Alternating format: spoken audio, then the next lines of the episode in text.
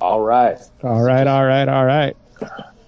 So, I don't like doing. It. Do you guys have anything you want me to do searches for? I found Yeah. one mention of Noam Chomsky, but just in passing. Chomsky's in there. Interesting. No, Chomsky is just mentioned that he signed something. It doesn't actually engage with any of his ideas. Oh, he signed that cancel culture thing. I'm sure is what he was talking about. I'm sure. Yeah. Without even without even having to think twice on the gas. Yeah.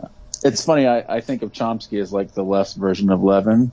As like someone who just pounds out. I mean, Chomsky puts out probably four books a year. Uh, Chomsky actually reads those books, though. To be fair, Oh yeah, yeah. Thirty years ago, Chomsky was really into the, just really into all of it. Then he got to a point where he became like the left's like, we need something always known. Can you be that guy? And he's like, yeah, sure. I'll just basically everything I scribble in my notebook, you can publish. let's see. Zero results for Denmark. Zero results for Sweden. Zero results for Mondragon. Two results for the Communist Manifesto, but zero results for Das Kapital or Capital. I mean, the real targets there. You know, it, it's funny. Like again, I if if I tried to bring it back to something like. Uh, the real, like he's, he really sees education, schools, and higher ed as like the real battleground, the real battleground. Like I said, he, at like 20 years old, like he, he got his bachelor's degree from Temple, I want to say at like 20, I think it was like 20 years old. He was young Precocious And, like, kid. and immediately took a school board position somewhere in like the Jersey or Pennsylvania, wherever he was, like on a school board. And like, so he's, I think for a very long time, he has identified the real sort of ideological battle, the real battle sort of for the soul of America, I think is probably how he sees it is, is, is at the level of education. And I mean, you know, and, and I, I mean, I just shared a, a meme on Facebook this week that, that was like reading books leads to communism. And he literally, I mean, like he has this like page and a half where he's like, Hey, guess what? Lenin went to college. Lenin was well read. And Lenin said it was in college where he read things that radicalized him. Guess what? Mao was a peasant, sure, but then he became a teacher and he had access to a library where he started reading things. And that's what radicalized him. Pol Pot was, eh, was wealthy and educated. You know what I mean? It's like you, you go to college and you get introduced to things and then they fucking warp your mind with their books and their ideas Yeah. and then you and then and then you're brainwashed Yeah, so- you're indoctrinated and shit falls apart but trust me the guy with the bachelor's degree and the jd from an elite you know east coast school i'm not trying to indoctrinate you with my radio talk radio show or my fox news do you- program or my books but Do you think that in school he was like he didn't fit in? You, you see what I mean? Like like like he actually has like a personal issue with with the education system that he's he's sort of transmitting into society in this in this fashion. I don't know. Oh, I don't. I don't know. I mean, I I would think it just strikes me more as he's a wealthy kid and a wealthy lawyer who's been in the highest ranks of power and and understands that. Do you know his his class background? I mean, is he really a wealthy kid, or was he like a smart kid that got into a good school that was from working class people? Let me I check mean, his, my his notes. dad was an author, if I remember correctly. Yeah. Oh, I okay. said- so I'm gonna I- go. I'm gonna go rich kid then.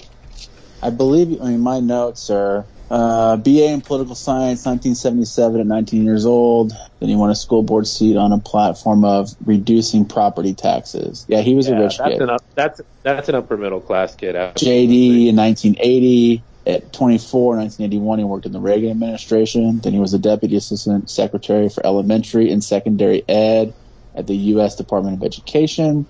Then he became the deputy solicitor at the U.S. Department of the Interior. Eventually, he was the chief of staff for Edwin Edwin Meese, I believe was his guy's name. Of course. Attorney uh-huh. General, under Reagan from 85 to 88. I mean, it sounds like he wasn't very good at his job if the schools are now full of Marxist indoctrination. what was he, what the Yeah. fuck was he doing all that time? Well, that's the thing. It's like if you're always losing, then you can always fundraise off that. It's like, look, they're increasing their strength. Pay it. You know, you too can send in. If you send in fifty dollars now, you can help stave off the menace. And you know, it's the same. You So know, I- the Well, then he, I mean, but then he took a he took a job and where was it? He, what, what was he? He got he was the head of a think tank there's a he, that then landmark attacked- legal foundation, and then was, their yeah. whole thing was teachers unions. That teachers unions take money and fight for a political agenda that that therefore makes them you know invalidated to teach our children because as you can see by their union uh, their union work they're they're leftists and radicals or whatever like he's he's been in the trenches of of, of like Right. education warfare for decades and and you know and I and I read like like I said there's I had to go back to my notes on the title the chapter titles but the uh, the propaganda censorship and subversion chapter chapter 6 like that's all anti-media anti-intellectualism you know Yeah. like that whole chapter the whole point of that is like you know all these fucking losers in the system in the world's greatest system ever there are losers and these losers are enabled by the these these elite enablers that that that take advantage of their of their loserness or whatever and and you know manipulate them towards these ends to destroy American culture and society which of That course was- he makes clear is capitalism. that was maybe the most frustrating chapter for me too because that's probably the one area where I'm more sympathetic to him ideologically than I am any other because you know I'm a big free speech guy. You know I don't like tech censorship. I don't like you know corporate you know sticking their oar in and telling people what they can and can't say. I thought that the you know suppression of the Hunter Biden laptop story was frankly pretty appalling, and I, I was totally ready to get on board. But it's just like he makes the argument so incompetently that I'm like. I'm ready to go over. I'm ready. I'm just, you know, ready to back him up. Be like, hell yeah, brother. But it's it's just like, not a it's not a sincere argument though well, it, it's it's definitely not a complete one because I mean he just leaves so much out. Like I mean he doesn't mention, for example, the fact that Facebook is also perfectly happy to you know suppress Black Lives Matter posts and they're perfectly Yeah. happy to suppress you know Palestinian posts. Like yeah yeah you know and and there, I, I don't understand this argument that like all of these corporations are you know working from this completely woke ideology. I mean it seems pretty hard to deny from my perspective that what they're after is you know profit. That's what they're designed for. And so if it makes them money to support woke ideologies they're happy to do that. But it's not because you know everybody in the board is you know looking to spread critical race theory. It's because they don't want Yeah. to get sued. It's because they, you know, know that if they present themselves as, you know, the in this particular way, that a you know a lot of the public is going to be more likely to purchase their products. Right, and also Yeah. that was, but that, yeah, it's been the historical problem, the, the tension between any sort of like social conservative or reactionary type for, you know, at least forever. Well, well, also, uh, real quick, but the thing about the thing about the school boards is that notice that he he gets involved in this stuff in the '70s, which is when like that's definitely when like the new right was really you know building up and everything, and like telling everybody to trying to get as many people onto places like school boards and such. go, like that was go small, go local. That was the whole Gingrich machine in the seventies. Yeah, I mean that's that's when the current GOP took over and really started to dominate politics in America. Yeah, it was the seventies. Yeah, go local, go small, control things at that lower grassroots level and all the way up. And they've been winning the fucking political game for what is that now? Fifty years? Right. I mean, they really have. but also but the the thing is like they've and they've also they've won so successfully that um like the well in, in terms of like they, they they were like big you know because of the cold war they were like big like you know free market people you know free market and freedom and, and such but also but not but not liking the cultural developments that like you know all of these like free market people were pushing. It is, uh, like wait a minute you know you know Hollywood is now you know making you know these Hollywood cop these big Hollywood corporations are now you know ruining the uh, ruining the morals of our precious white youth because of all you know in because of all like all the unrestricted things or like it's it's it's the same thing in like in the I mean this has gone on forever in the in its latest incarnation is the woke capital attacks that hmm. they're doing this because they're secretly believe it or but like not really it's like they can't understand you know they can't either understand or accept that hey wait you know that these things are inherently popular and but also they can be that you know plenty of people on these boards uh, that run these companies you know can also really believe them. It's i mean walter benn michaels has written about since like you know for 15 years now talk about how neoliberalism is very very happy to encourage you know anti-racist and diversity uh, programs because it's you know just just to remove you know everybody should be subject to the market so we need to remove Right. It diversifies like Yeah. competition and, and those mar- those market forces. yeah we we need everybody yeah only we helps them. yeah, we need to remove all those barriers. So they will they'll happily Right. do all that stuff. That you know, like they So, will put. so the issues the issues become about sort of social goods and who gets them and who doesn't, and then if the basis is merit, then neoliberalism gets to sort of persist, right? Yeah, something like that. Yeah, but it's and it's and but uh, but also everyone who's doing it, you know, the entire like everybody on those boards can all feel very very feel very good about themselves that they're actually you know they're doing this, they're doing something good.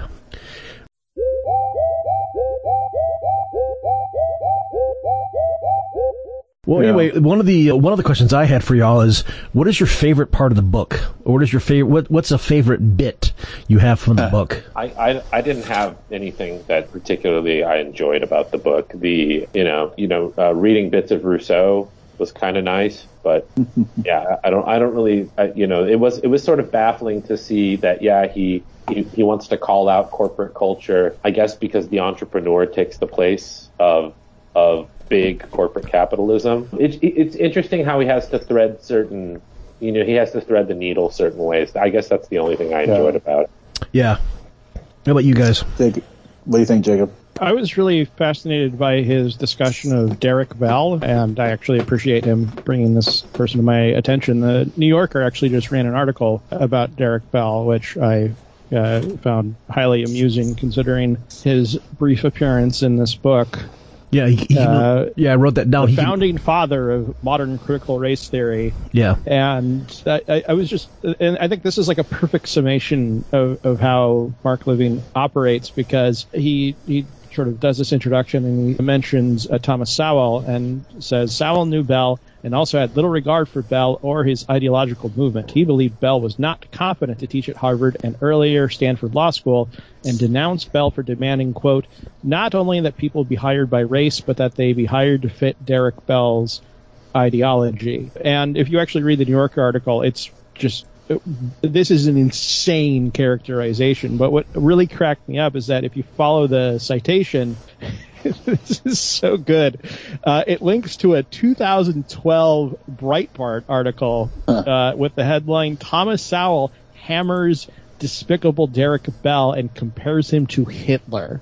Uh, yeah. It's like the the only So- the only way he can he can deal with any Derek Bell stuff is through Thomas Sowell's book. Well, and I mean, like he doesn't. This like it, that's that's that's insane. Like the I, it, the worst thing that that Derek Bell ever did, as near as I can tell, is that he basically threw a fit and threatened to quit unless the university hired a black woman. I I I actually chased this rabbit for a while, but I have no idea how that makes him Hitler. Like that is so weird. Again, and yet yeah. this is the foundation for his attack on Bell in this book. Like, what the fuck are you doing, dude? Yeah, it's again, it's like the the all of the slams are made for emotional affect. It's just Yeah. kind of it's, it's like there's no you know just grab whatever you know it's like well he well it's like why he continually throws around like Mar- you know he'll come he'll combine you know uh, Antifa and BLM are Marxist anarchists organizations domestic terrorist organizations. yeah, and it's always the um. Part of this is like he does he does the he does the, do the this like the standard. Uh, like it's one of the things about like most main, uh, most things in American politics is that partisans can only only imagine anybody from opposing views like they can only project themselves onto the other people and think that they they act exactly the same way and think exactly the same you know in exactly the same ways only with like you know certain things flipped.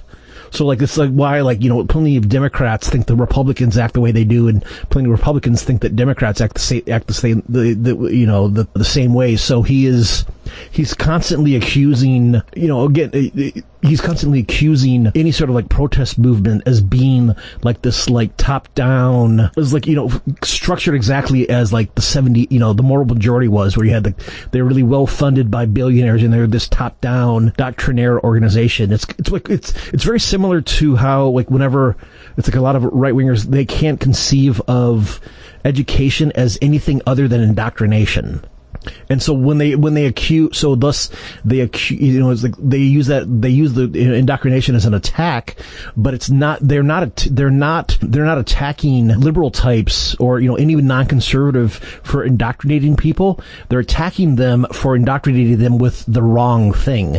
You know, it's like indoctrination is the point, but you're doing it wrong. Yeah, absolutely. Yeah, I mean that. You know, when you ask me like, "Hey guys, what what's your favorite bit in the book?" It, like, I I love this book. Like, I think it's fucking, I think it's fucking brilliant propaganda. Again, when I when I when I kind of put it in scope to to try to like conceptualize, like, all right, so take a step back and think like, who's the audience? Who you know, who's reading this seriously and who's taking this serious? You know, it's like I mean, he goes through the whole thing. Like, again, I'm going back, I think, to the media propaganda chapter, chapter six, I think, you know, where he's talking about we live in two worlds, right? There's this fictional world that the media creates for us based on these pseudo events. And then there's the real world of our lived experience. And then, you know, he goes on and, and, and I'm looking at some notes here. My memory's not that good. I have some notes here. The repetition, force, and pervasiveness of pseudo events creates a seductive appeal. And it's like, this is all great coming from the guy again who's like daily on conservative talk radio and is what once a week in the evenings on Fox News still, you know what I mean? It's like, it's like you, you, you treat the other side as like doing what it is that you're actually doing, right? Like, or like, that you, or you desperately you, want like, to do. Yeah. Yeah, like you Yeah. are like you are a master propagandist. You know what I mean? But because Right. it's like I, in ideological terms, you're not doing propaganda because you're you're the I know the Matrix is coming out soon. He's he's he's the he's the red pill, right? Or no, he's the blue pill. Wh- Which one frees Right. you? Which one did Neo take to The red pill is the one that frees you. yeah, so he's the red pill, right? You know what I mean? And all this other shit's the blue pill. Like, I'm not the propagandist.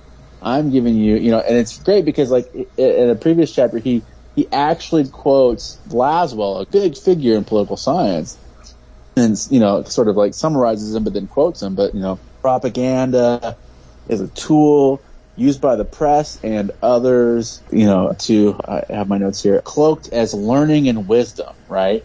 And it's like, that's what this book is, right? Like, here's all these quotes from, from really smart intellectual people. You know, it has a formula, right? Here's these long quotes. Here's my one line throwaway, my reference to my previous work, and then my rhetorical question that dismisses it, right? And all I'm giving you is because because you don't, I don't have to cite anything more than Breitbart because I'm giving you knowledge and wisdom, right? Yeah. and all these Well, clowns are the, are the yeah, problem, just- right? You know, it's like I think he's I, I can get him and his like Ivy League interns. I, I like they know their audience. I, I think what they're doing is I, I think they're hitting all the nails on the head.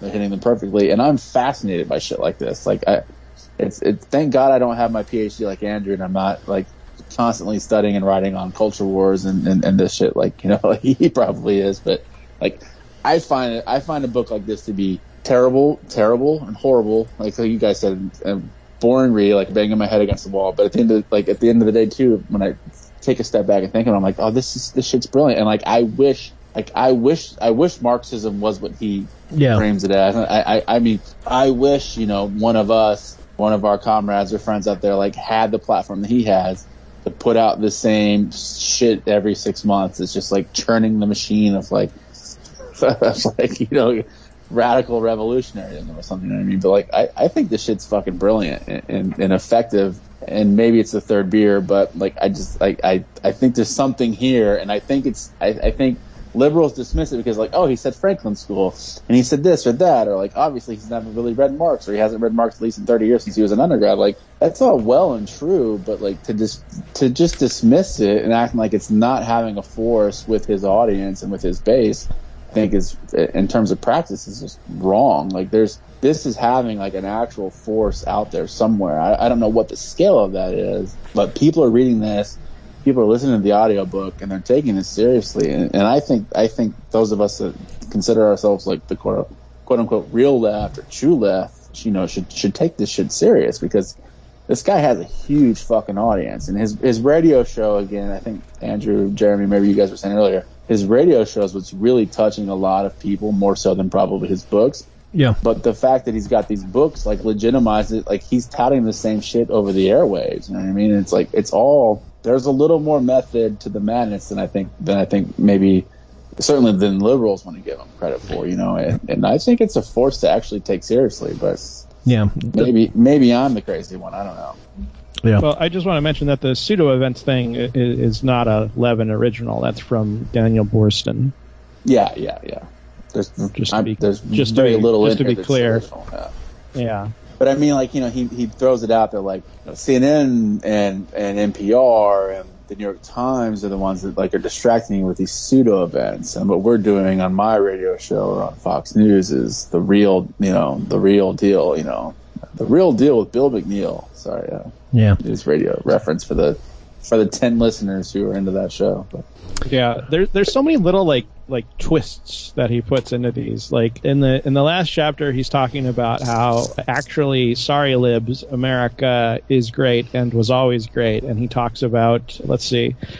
Indeed, future generations of patriots at tremendous sacrifice fought the Civil War to end slavery, something no other country had ever done, costing hundreds of thousands of lives on fields and in towns throughout America. well, why didn't any other country do that out of curiosity? Like, was there some reason why that happened? And the and the other, and the next sentence really blows me away, where he says, "At Gettysburg alone, there were fifty-one thousand casualties." Just out of curiosity, what are the demographics on those casualties? Uh, Because I'm pretty sure there were two sides, and I'm pretty sure one of those sides was not fighting to end slavery.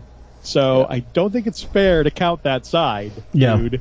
The well, mass. not to mention the UK banned slavery just with the stroke of a pen.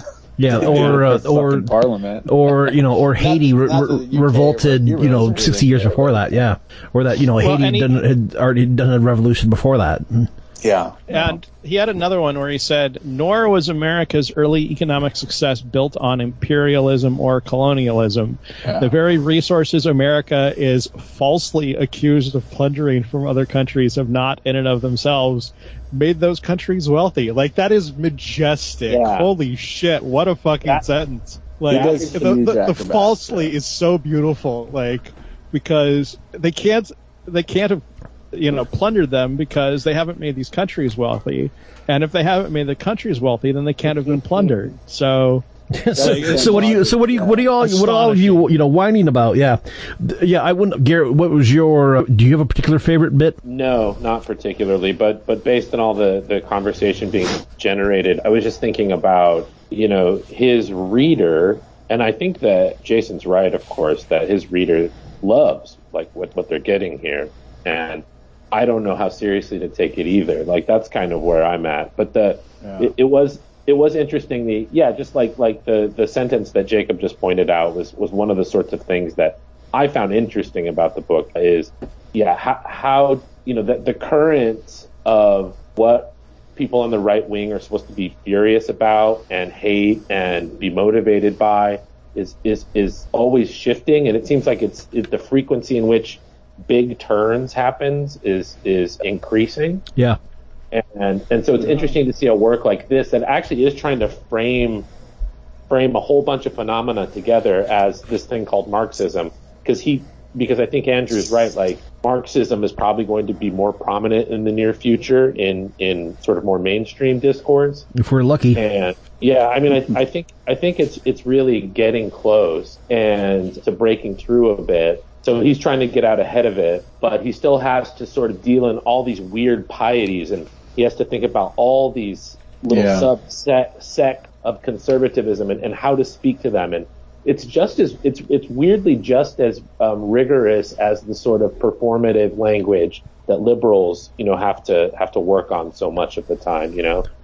I, I don't know if I would call it rigorous so much as. I mean, he Uh, definitely. let's say let's say Byzantine. How's yeah, that? oh, yeah, it's because yeah, because it's Which is a word he uses to describe the, the left forces that he's trying to combat. So that's a Yeah. perfect word, actually. Yeah, uh, Garrett, that's the perfect word. Yeah. Yeah, that's what I'm thinking. One of, the, one of the things that I did like about the book is just, yeah, once in a while he will come up with certain turns of phrase or just really interesting sentences or combination of words, like, you know, talking about. Hang on, one, let, me, let me let me pull this up really quick. There's a quote for you- his comment about the New York Times, which is one of those things that I I found uh, like I I one of those things I sh- you know I, I shared approvingly. Really quick, let me. Okay, here he goes. It is important to remember that the New York Times has, has a disastrous record on truth and human rights. It has been a propaganda operation for some of the most heinous monsters and regimes in modern history. dull, yeah, as I say, yeah, uh, no fucking shit. You know, we we we agree on that and or I mean other other I mean other lines that he has talking about he'll phrases like you know decrying utopian autocracy or mobocracy is one of the is one of the phrases or many of these critics are steeped in theory and deathly afraid of experience which yeah, it's just kind yeah, of that's a good one. it's oh hang on a second, hang on a second. Let me let me look for my notes.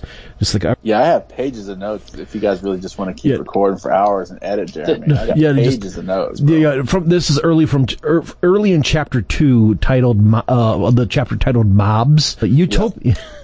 No, just I think he, he one of the opening comments just talked. He complained about utopianism, whether in the form of Marxism, fascism, or some other form of autocratic statism. And it's mm. yeah, again, it's like all. I mean, anytime he uses the that's the thing is like anytime he uses the phrase Marxism in there, it's it's only Stalinism. That's it. Like when he'll like there was a part where he'll actually I can I, shit I just had the I just had the quote here, the bit where he is complaining about Marxism only. Yeah, here we go. Uh, this is from chapter one. So too does their demand for absolute one-party control over the body politic through various extra-constitutional schemes and other means, as Marxism does not tolerate the competition of ideas or political parties. Yeah. And and it's one of those. It's, like I said, it's kind of a thing of like again. It's one of those things where it's like, yeah, he he he, is, you know, vaguely wrong, but doesn't care. It's like, guess what? There, you know, there are plenty of other.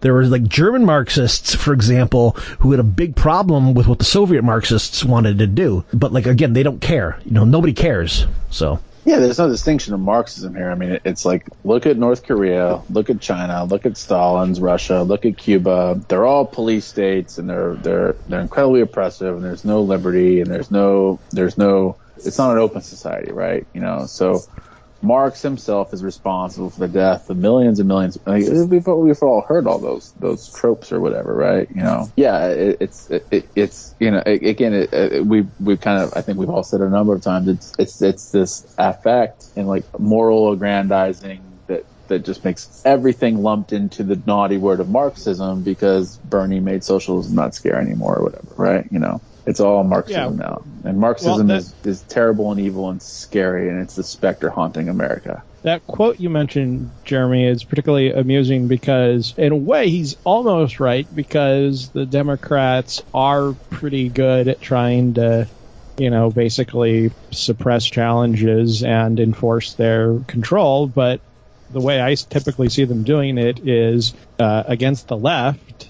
And Yeah. one of the recurring themes has been them basically slapping down anybody who tries to, you know, maybe push them in a slightly more, dare I say it, Marxist direction. I mean, the DCCC had a whole program going where basically if you tried to primary a Democrat from the left, basically you would not get any support from the Democratic Party. yeah, It, and there's a there's an interesting thing there too with the the whole you know you know he he he he goes through a number of times you know what I'm what I'm what I'm what we're doing here what we're protecting is is a uh, constitutional republic right? An open society. But you know one of his prescriptions in the last chapter is in states that can do it you, we should pass we should pass legislation that takes these domestic terrorist groups the Antifa and the BLM or whatever and remove their rights to protest, right? Remove their remove their free speech rights. You know, it's like the we're you know the, the it's the, the the popper thing, right? yeah. The tolerant society cannot tolerate intolerance. And Intolerance, yeah. even he had his whole he had his whole spiel on that earlier about the tolerance tolerating the intolerant, but in the end, it's just like.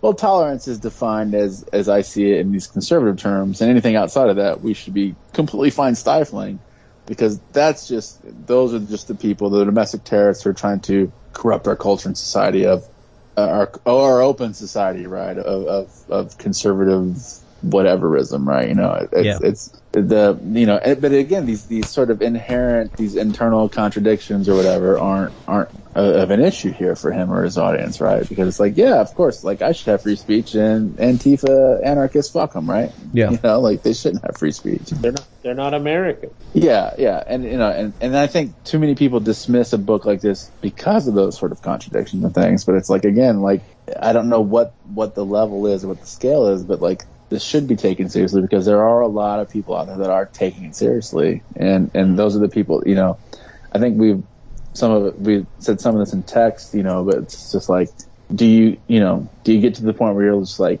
do we assume uh, a significant portion of, for lack of a better term, the working class is just lost because culturally they buy into sort of these values and these ideals and there's just there's no way to reach them or do you think about ways to sort of counter the agitprop here and and you know and and sort of pull some people back you know like hey this guy you know when he talks about the disillusioned and the or, or the he doesn't say disenfranchised it's the disillusioned and the dissatisfied right? Like do you think of yourself like are you happy with the system? No you're you're quote unquote a loser too.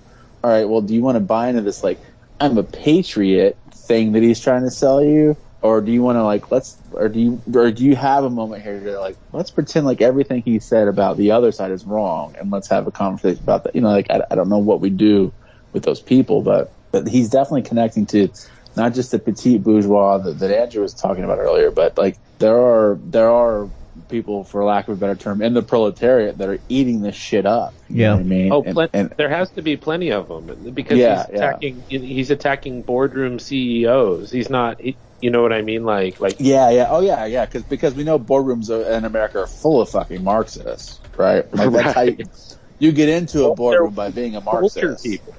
Yeah, Yeah, that's how you get to the table of the boardroom is by being a Marxist. You know? I'm just curious. Yeah. not a know. capitalist anymore. I guess you know what I mean. Like when, once you've gotten to the boardroom, but We'll just see. I'm just, I'm just scanning through, trying to find the uh, okay week uh, week of September 12th. I'm just looking, looking, uh, I, um, googling um, book chart. Okay, oh, look, yeah, he dropped one. He is no longer in the no longer in the top in the top three. He is he's down to he's number four on the on the on the most sold American Amazon charts. Customer reviews. Uh, he's he's at a level. He's at 4.9 stars with 12.9 thousand reviews. Just above the body keeps the score, and just below Greenlights by Matthew McConaughey. All right, man. Living. Fuck yeah. Of course it is. How do we want to bring this at least to a somewhat successful landing? yeah. I mean, I don't know. I, I feel like what what Jason just brought up about about what do we do about the people that that that eat this up. You know what I mean? Especially with what you were talking about, Jeremy, about all the empty signifiers that float around. That it's really just you know dis, you know you know um, invalidate these human beings because I tell you to. Yeah, You know what the what the fuck are you supposed to do about that? Because you know that's the shit that's just you know growing. Yeah, and and, and we and I don't know how to counteract it, but that's that's the that's the current in American society that I'm scared of. yeah. I don't we know. have to have we have to have Mark on. Mark, if you're listening, come on the pod, buddy. You can talk to some actual Marxists. figure out what's going on here. Yeah, it's yeah, be, a. a, Um, be, be a mensch. Come on to our show. Don't make us come on to yours. I'll Mark, go on. I'll go on his show. You should, but I don't. I don't have the I'll, time. I'm, I'm I'm willing I'm willing to do the Glenn Greenwald Tucker Carlson thing. gotcha. Um, Of course, I'm not a Marxist though, so that would be kind of futile. But I'm, I'm willing to go on. Well, you gotta remember. Well, as as long as he can put you in the in the Marxist, anarchist, BLM, Antifa horde, I guess, just un un, un Cancel undifferentiated. Yeah, un, undifferentiated mass. You probably you you know you will you you will qualify as you know the capital O other. So well, I do live in Portland, so yeah, there you go. Yeah. That's probably yeah that, that that'll you know hey that'll that'll do it. That's all you got to do. Anyway, all right. Well, I guess I don't know how to steer steer this out. What do you think? At this point, how about we just do like final thoughts, and if anybody has any endorsements or recommendations of stuff they want other people to check out, and then we just close it up for the night because yeah, it's already a quarter past eight. What do y'all think? Or is there is there anything other that was there anything that you were really really dying to make sure gets included in this episode? Yeah, I want to ask a question to the panel. You can answer as quickly as you want to. What do these what like so his audience. What do you think they understand the word individualism to mean? Hmm. This is something I'm taking an interest in because I'm reading John Dewey actually, and I want I'm trying Finally. to I'm trying to. It's good too. I'm really enjoying it. But the, the con- his conception of individualism is is like something I'm trying to understand. And so the and so and so then it started me thinking about these people, like you know, because Dewey criticizes it from the perspective of you know, like like individualism was an expedient that helped these revolutions that were occurring. You know, the French have some sort of place to put rights and and a new political order onto the individual. Yeah. That it's Every man a king. it's really grown. It's really sort of like metastasized way past its its its its uh, good use, and and I, I see that in that rhetoric of individuality from this this people like Levin, but I don't understand what they mean by it. For individual, I don't know. I think I think it might be. I think what it means is that if you have a birthday cake, you don't have to share any of it. That's not a bad way to put seems it, like- actually. That's kind of what it seems like. Yeah, a lot of it is uh, Yeah. to go off of to go off of Matt Crispin's rants talking about how like a lot of these guys really do adhere to kind of this this fanciful Jeffersonian idea of liberty of like America mm. as the the the independent you know small landholder of the or I mean and then later getting into you know later getting into like the libertarian I mean, notion of like petty tyrant there. yeah but it's But It's definitely in there somewhere. I mean, for me, it goes back to, to what I was saying earlier about the sort of moral aggrandizement that, that's on display here. I, I, for me, I, I, think individualism means that that anyone or anything that tries to tell you to think of yourself as part of as a part of something is immoral and wrong. Because our, our true sort of unit of analysis here for all moral questions and all all practical questions is the individual you are this unique snowflake, and I don't mean snowflake in the like withering, melting thing, but like a, but like a, a fingerprint. You're this unique, you know, un, One of a kind. unmatched, unparalleled, Yeah. one of a kind, you know, entity of moral dignity and consideration, which is you know backed up by all that sort of flowery, you know, you know, sort of all those adjectives and such. But really, it's just this point of it's like on, on a practical sort of practice level, is that anything that tells you that you're something other than an individual is wrong and immoral. right And I think that's what I think that's the importance of, of stressing sort of this generic idea of individualism. Is because all these other all these other movements or forces or groups or thinkers or whatever are Yeah. going to try to tell you you're you're a part of something else and don't And I- listen to them. I want to tie that back a bit to the will to power concept from earlier because I think that's mixed up in what you're talking about, Jason. Like the like part of part of what you're saying is my you know my individual will to power, my desire to have whatever I you know absolutely whatever I want or to have things the absolute way that I want them is is sort of mixed in there too, at least with a lot of those people. You know what Yeah. I mean?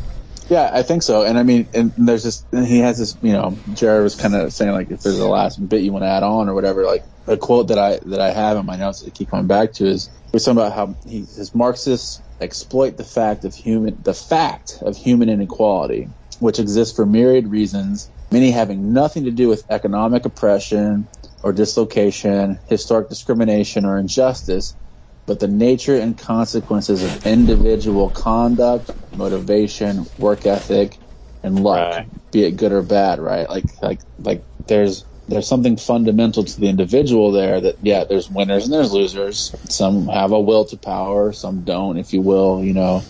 Um, but the funny thing is, it's like Marxists and Marxism and all these things that, that the Levin's calling Marxists are based on all these fantasies and these lies because the world really runs on individuals, right? And it's this process of individual morality, individual decision making, individual piety, if you will, and, and, and of course, but like, you know, he, he goes, he puts luck, parentheses, good or bad. yeah But there's also this like invisible hand there, right? market like- market yeah marketology is like the, Yeah, go- the yeah, god yeah, yeah. the god the you know god is the free hand of the market Yeah, yeah. Or is the hand It's of the like free that market. Other side, they're the delusional fantasy utopian thinkers, right? Like we have individual vigor and individual morality and individual liberty and the will to to win, right?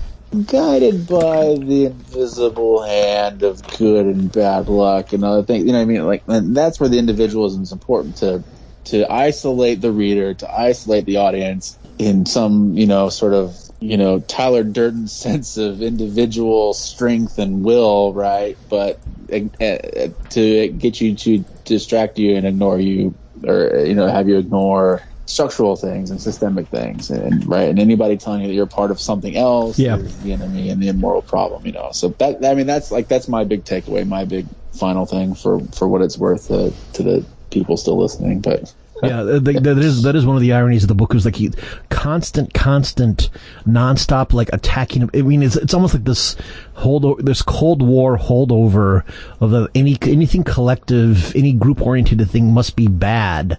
But Yep. except that the very the last chapter of the book is is you know his uh, his his what should be done chapter is all is hilarious is because hilarious. which is hilarious because it's I mean it literally is is just talking about well we need to take a tip from from Saul Alinsky and it's all in, everything in the back of the book is all collective action like collectively take over your school board or like there's I mean there's some standard that's the, that's the funny thing is there's plenty of recommendations that that mirror just the most like lib shit possible of like talk only they flip some of the logic the like you know con, you know conscientious cons, you know consumerism where like you know support you know don't Uh, support patriotic consumerism. Yeah, there we go. Patriotic consumerism, yeah. it's the same thing uh, but Yeah. it's That was that was fucking astonishing because he's like, we have to do BDS, but against the Against American woke Marxism. cor- yeah, it's you know, he must His he, list of things to boycott is, and I quote, corporate media, big tech, other corporations, Hollywood, sporting, cultural, and academic institutions engage in promoting American Marxism and its various movements. Like, I, what what does that leave you with exactly? Where, Yeah. where are you gonna go, buddy? yeah, 'cause I said, yeah, it's but, got, but I don't know how you go to Walmart because he also says to not do anything with, with businesses that engage with in the in economics with China. So you can't shop at Walmart. You can't buy many things from Walmart. I mean, what do you? Uh, you're left with your mom and pop, I guess. Right? Is that it? don't I know. maybe if you're lucky, I don't know, but yeah, Can I can I can I tell you guys one funny thing that, that just might be funny and worth leaving in for the editing? sure. So as so as I was finishing the book, I didn't realize the bootleg pirated PDF that I had was like sixteen hundred pages, and I was like, "Holy shit! Why do I have sixteen hundred pages?" So uh, two hundred and seventy or so were were were eleven, and then I got a David Icke book in here, Interesting. and then I s- I scrolled another about five hundred pages, and I got Saul Alinsky's Rules for Radicals in the same PDF. Bonus. I, sc- I scrolled a little bit further. The Red Pill Handbook is that is that something that resonates with anyone? No, that No, was a very large document about you know your very what I think you would assume something called the Red Pill Handbook is. And then the last part of the PDF, the last 200 pages or so, were Dajjal the Antichrist, which yeah, I don't know. So. Huh. wow. So just for anyone out there who can connect the dots between Mark Levin, David Icke, Saul Alinsky, the Red Pill Handbook, and Dajjal the Antichrist, and tell me why you would want to sneak. Because I, you know, my download was just searching for Levin's American Marxism, but those those five things were all combined in one PDF. If anyone has that, please reach out to Jeremy Garrett. To reach out to the pod and let me know what what the thread is there because I was standing here in my, my in my home and, and laughing my ass off as I was scrolling through this 1600 page PDF. And it's like, I don't know what the Dajjal, the Antichrist is, but I might have a few more beers and just skim through it and see what it is. Did you say that uh, the jaw of the Antichrist? Dajjal, D A J, maybe there's an apostrophe, The D A J J A L, the Antichrist. Dajjal, the Antichrist, yeah. What- I don't, on, know, what- I don't know what it is, but like I said, I might have another beer or two and, and find out. You guys might get some late night text messages. I mean, I bet if you, I bet if you read them all in a row, you'll you'll know why they're connected. And You'll you know can- why anything, everything is connected. You'll, I think if I I'm read them all in a row, the Chief I mean, Satori. Yeah, Levin's going to be my homeboy, I guess, right? Well, the Red Pill Handbook apparently includes chapters like the sexual marketplace, male bonding, arousal, addiction, and isolation. So it's an Uh, incel handbook. is that what Okay, you're yeah, saying? so Dajjal is the, the, the Dajjal, the false messiah. I guess Dajjal means is effectively means antichrist. Uh, it's Yeah, from the, Quran. Dajjal the Antichrist, yeah. Dajjal, the, end- the end of the world from the Quran. It's uh, Okay. the, the Dajjal, the deceivers. Yeah, There's a lot yeah, of. I mean, I was just trying to pirate a, a book by a right wing nut job just to have a talk with some friends and comrades on a pod, and I got 1,400 other pages of gloriousness to go through. For Yeah, me, you, that's all I'm got saying. the got the value pack. I got the golden ticket here. Yeah, yeah. You guys aren't going to hear from me for a few weeks. I got 1,400 pages of PDF to read. Yeah, okay, yeah, here we go. Al-Mashi al al Dajjal, and I probably or Dajjal is an even an evil figure in Islamic eschatology who will pretend to be the, the promised Messiah, appearing before the day of uh, resurrection. The particular location of his first appearance varies, but it is generally from the east, usually between Syria and Iraq, going off of the wiki entry. So I guess uh, you So- found so you is found quite a Is he a David Icke and like lizard person then? I guess. Um, you could. I mean, he's the anti. I guess he's the as the antichrist or the the false messiah. Maybe you could kind of like rope him into that, but I don't know.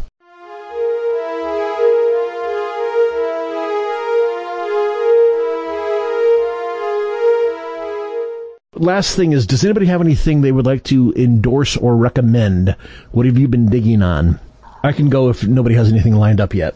I've got some. Garrett, go for Uh, it. This week I read a pretty pretty good long form essay at at it's called American Affairs. The essay or the Uh, publication? The publication is called American Affairs. Okay. The essay is called Into the Fairy Castle: The Persistence of Victorian Liberalism, and it starts off by talking about that sort of West Wing like show from um, Denmark called Borgen, and then goes on this really long bit about Victorian Victorian liberalism as seen through the sort of like the life and works of W.S. Gilbert from Gilbert and Sullivan fame, and then kind of comes back around to to conclude about about the ways that that contemporary entertainment shapes the liberal mind and sort of alleviates them of their anxiety about being good or bad people but really it's their lifestyle that tends to perpetuate like all the human misery on the planet so i would recommend that and I also But oh, article is from uh, the the article is from is is uh, is yeah is at American Affairs. It is by Samuel Biagetti. Sorry. Anyway, It's, lo- it's long, so be forewarned. I thought there was something else I wanted to recommend, but I can't think of it right now. good lord. There's also American Affairs also on the same page has an essay called "Woke Capital: A Dialectical History" by a Ronald W. Dworkin. Interesting. Weird. Yeah. All right. Who's next? What else? What else you guys? What else you guys want uh, have to share? Jacob, you got anything? I hate everything. Well, the, the well th- we knew that. We're still asking you anyway. Yeah, I got nothing. I'll go. Uh, t- I read. Uh, I'll go for it. why don't you go, Jim? Okay, I'll I'll go. I read the book The Utopia of Rules by David Graeber. It's kind of his musings on bureaucracy, and I really really enjoyed it a lot. And it's actually what prompted me to read Dewey, Jason. Oh, okay. Awesome. Okay, cool. Uh, the couple things that I will re- recommend. I will recommend the film *Malignant*. It is on HBO Max and in some theaters. It is directed, I think, produced and possibly co-written by James Wan. It is. Red Letter Media described it as not quite. It, it is. It's not quite Breen like, except in that it is. It is well made. Well, it yeah. It's no. It's well made. It's it, but it is definitely like a Breen film, or you know, it is definitely one of those films that you see and it is so properly bonkers. You immediately want to sh- you know want to like share it with like ten of your friends of like, dude, you have to see this. And so I was all that's all I got to say is that it is yeah. See *Malignant*. The less you know about this film, the better. It it is very much worth your time. The um, other things I would recommend, I would recommend go see uh, the band Bully. They are currently touring the U.S. and I was actually uh, went and saw them last week. It was the the first my first post uh, shit, you know, first post pandemic correction, first post lockdown because the pandemic's still going, but lockdown sure as hell ain't. Yeah. A uh, first post lockdown live show. They they rock and they have a surprise cover at the very end that's worth staying for. And other than that, I guess check out my recent appearance on Movie Night Extravaganza, where we discussed Big Trouble in Little China, and it is currently available in pod form or on YouTube. All right, anybody else have anything to recommend or share? Oh, watch Dirty Work uh, with Norm Macdonald. It's a delight. Oh yes, rest in Yeah. peace. Yeah. Or just the, Oh, I, have, You know, I our- do have I do have one more thing. Sorry. Oh, I say I got some. Go on. Yeah. No, you go then, Jason, because I've already No, done a you, couple. no, no, you go. No, go, go. You're probably better than what I've got. Well, I doubt that, but it's a podcast, and I, I rarely recommend podcasts. I'm not recommending the whole podcast. I'm actually just re- recommending five episodes of it. There's a there's a podcast called Panpsycast, and they they they I think it's like it's a pretty liberal show, so I don't want to send like Marxists or left wingers over there thinking that they're going to get something you know in that vein. But they did a really good like five episode series on Arthur Schopenhauer, who I think is sort of a, an interesting philosopher and who doesn't who doesn't really get the attention that they deserve. And these guys do a really good job of analyzing that. So check out the Schopenhauer episodes of the podcast Pan Psycast. Can you uh, can you spell Psycast or spell the yeah, title? so it, it's like psychic. So so P S Y C H A S T, I believe. Hang on, let me look at my podcasting app. Can you spell Schopenhauer? S H O S S C H P E N E R. S C H O Yeah, S C H O P E N F H A U A R. R. No mentions of Schopenhauer in American Marxism, by the way. Cool.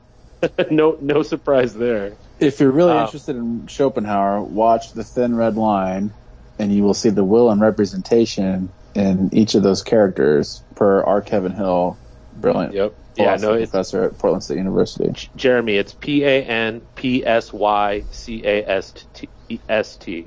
Excellent, thank you. Yeah, no problem. All right, I only have one quick, two quick plugs. I've been finally watching. I finished Deep Space Nine, and I'm in, in deep into Voyager as a longtime Trekkie who has never given these shows proper watch. They're fascinating, brilliant, and beautiful. Watch them if you can. And then, if anybody wants to reach out to the pod, is it A- Aeon? Eon? The site A E O N? How do you pronounce it? Aeon? Eon? A- uh, Aeon. Yeah, I just called it like Eon. There was an article on there recently called "The Mind Does Not Exist," and it's written by a PhD student named Joe Guff or Gao. I don't know, but I've only read the first part of it. But if I'm going to plug something, it's it's my top bookmark to read because his general no mind thesis strikes me at first shot at first sight as horseshit. And I'm fascinated by it, and I can't wait to read it. So I encourage the three of you to please read it and tell me what you think. And anybody out there listening, please read it and, and, and reach out because Jeremy and Garrett and Jacob will get to me. Let me know what you think because the, the, the no mind thesis strikes me as, as interesting, but I'm going to read it. And that's just one random ass thing on the internet out of all the million things you get suggested to you. Go check it out and let us know what you think. Excellent, thank you. Yeah, I guess going around. I mean, we, I guess we don't really need to give out our contact info or any of that bullshit or or anything. I don't really think we have anything really to plug or something because uh, unless anybody want, does anybody have anything they want to plug? I don't. I mean, you, I've already you guys that are the hosts. Yeah. Everybody knows you. right. I mean, I'm I'm on Twitter. If anybody really wants to follow at JT Dialectical, sure, go follow me. I don't ever really tweet, but I'm online. Fair enough. All right. And uh, but anyway, yeah, I want to thank you all for for joining us tonight. It has been a hell of a show. And I guess you well, usual if you have any questions or comments, you can contact us at giving the mic at gmail.com. We're on Twitter and Facebook at giving the mic. We are our show is made possible by listeners, listeners like you. Just go if you would like to help us make this thing either with a one-time donation or with a recurring donation and even a recurring donation of just as little as a dollar a month helps go a long way. You can help out us, you can help us make the show at patreon.com slash giving the mic. I want to thank all my guests and co-hosts, Garrett, Jacob, Jason, and Professor Andrew Hartman who uh, told us not to call him professor when he was on last time, so we're going to do that anyway. And yeah, I want to thank you all. And uh, again, if nothing else, uh, don't read uh, Mark Levin's book unless you can, unless it fall. You can maybe I don't shit. Even if it you have a copy that fell off the back of a truck, it is. I guess it's it's it's not worth it. It is unless well. No, I don't even. Not even. It doesn't even work as like an ironic read. It's it's it's it's yeah. There there there are far better ways to expend what little time you have left on this planet. And without further ado, I want to thank everyone for being here. And unless we have any final words, I would like to bid you adieu and good night. So yeah, I gotta Adieu. run. I, I have to attend Nicki Minaj's cousin's friend's wedding in a little bit, so I gotta run. no no no topical jokes. Actually, no, wait. We already did a topical joke earlier. Biodome. I do. I do. Indeed. All right. Good night, y'all. I forgot to mention he like dedicates this book to his dog. Oh, he wrote an entire book about that dog, bro. Seriously. That his his dog sucks. It's an ugly dog. oh, well, no. I'm calling his dog out. That that dog is He has, trash. he has a whole book about that dog, about how he adopted it. It was a rescue, and yeah, yeah, oh yeah. Look, look into it, Jacob. That that's I'm- that's your that's your next I'm not. hour. That- This like this dog. Like, uh, get a cat. I'm like, why? Why don't you want a cat? Cats are the ultimate individualist. Cats don't give a fuck.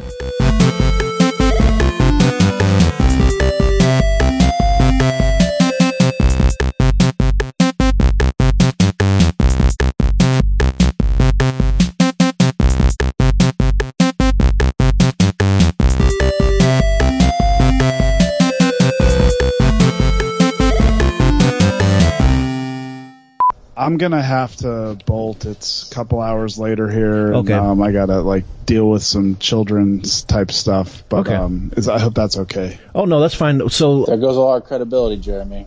going to, Yeah, it's going to go. Great. It's he's. It's going to go adulting. Damn it. It, you guys are uh, in trouble if you're relying on me for credibility.